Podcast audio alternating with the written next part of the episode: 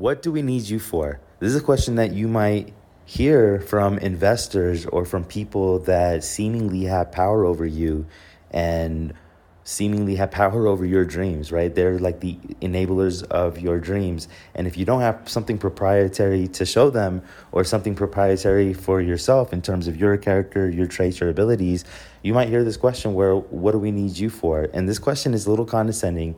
And sometimes, I don't know, it can even be a little racist. Um, the reason I bring this up is I actually heard two different people mention this type of story. So the first person I actually got off the phone with him pretty recently is this young gentleman. He is working on a cannabis startup.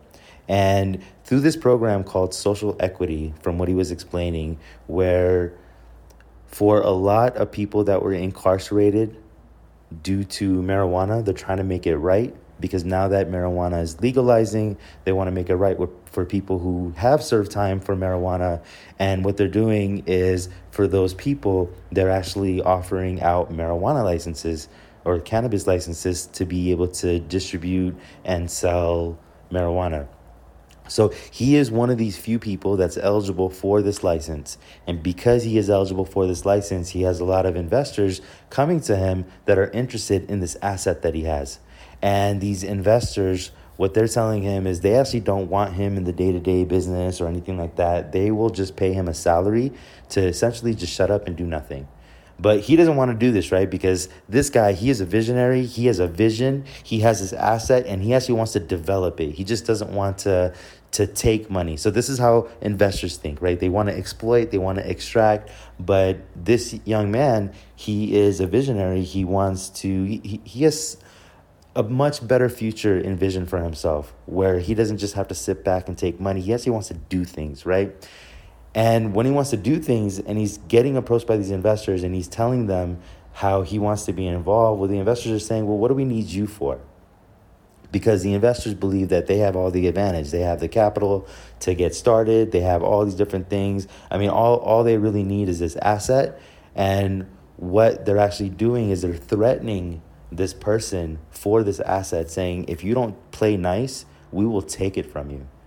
And this actually reminds me of this comedy special I saw on YouTube with Dave Chappelle, how Dave Chappelle was sharing his story on what really happened behind his deal with Comedy Central. So the whole thing is his show, Dave Chappelle's show, the Chappelle show on Comedy Central, that was a huge hit. Like I remember me and my friends, we were we would redo those jokes, you know, for we still redo those jokes. So it was like a huge hit. And everyone pretty much thought that Dave Chappelle walked away with millions and millions of dollars. But the thing is, that's not the truth at all. The truth is, Dave Chappelle signed a contract that put him in a very raw deal. And the reason he signed this contract is because this very show, The Chappelle Show, is being streamed on well, it was being streamed on Netflix, but it was being streamed on HBO and all these other channels. And Chappelle was infuriated because he pitched this very show to HBO, and HBO said no. They liked the idea, but they were like, we can just replace anyone with Dave Chappelle. What do we need you for? And Dave Chappelle kind of goes to the story on how there's been a lot of monsters in the industry that will just take things from you. So his first example or first experience where someone just took something from him was when someone stole a joke from him. They started out borrowing it and then they just took it from him. And then now with this whole Comedy Central thing, Dave Chappelle, I mean, he made a lot of money for a lot of people, but he didn't get to take any of this money for himself. And he feels that they just took it from him right? So he's pissed off because one, they were unable to see the value in him. I mean, Dave Chappelle literally is a prodigy. He's been doing this since 14 years old. Um, he's a comedic genius, and he walked away from that deal hurting, right? And the whole thing is, they took it from him. And now, this young man that I just spoke to, he's facing the same dilemma where these people are like, What do we need you for? And then, because he won't play by their rules, they want to just take it from him. I think the point of this is when you try to put all your dreams, hopes, and aspirations into someone else's hands, you are doing yourself a disservice. You're probably going to put yourself in a situation where you think you're getting a good deal and you start giving up equity, and then you realize that you're not getting a good deal at all. And for other people, there's this concept, and it's, it's actually a concept that happens from the music industry a lot, is where they will shelve artists, right? So, in terms of shelving artists, what happens is record labels, they will actually hand out record deals to everyone. That was kind of like a hidden secret back in the day. They will actually hand out record deals to everyone. And what they'll do is in the contract, they actually won't support this artist. And because the artist will get frustrated and they want to get their music out, they'll start doing all the work and stuff themselves anyway without any of the label support.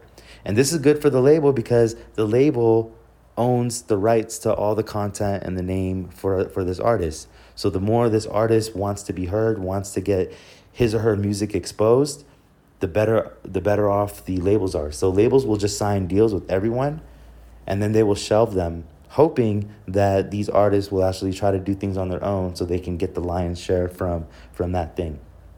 This thing happens all over the place. It's not just in the record industry, it's also in the VC industry. And when you're putting all your faith in other people and you're starting to give away control of your vision, your equity, this is where you're starting to hurt your company. It's so much better instead of chasing the big money and chasing the speed, which has a low probability of success anyway. It's so much better if you just empower yourself and start working on your startup on your own terms. And if you follow that GPDS framework, this is how you can actually skip investor funding. And if you don't know about the GPDS framework, if you go to theverticalmethod.com, so this is about the vertical method, right? And you have to go to the vertical method. So T H E verticalmethod.com. It's a 65 minute audio course which will go into how you can skip investor funding by going vertical. And I think this is a game changing course for a lot of people because now instead of the focus being on business plans and pitch decks, the focus is actually on creating value for the founder's audience. This is Robin Copernicus. Boom, bam, I'm out. Hey, so if you're a six percenter entrepreneur, here are four ways that I can help you right now. One, hit that subscribe button and the bell so you can always stay up to date on the latest marketing strategies and tactics from this podcast. Two, find out how much of a natural born entrepreneur you are by taking the visionary quiz at robin.ws forward slash quiz. Three, join the Visionaries Facebook group at robin.ws forward slash group.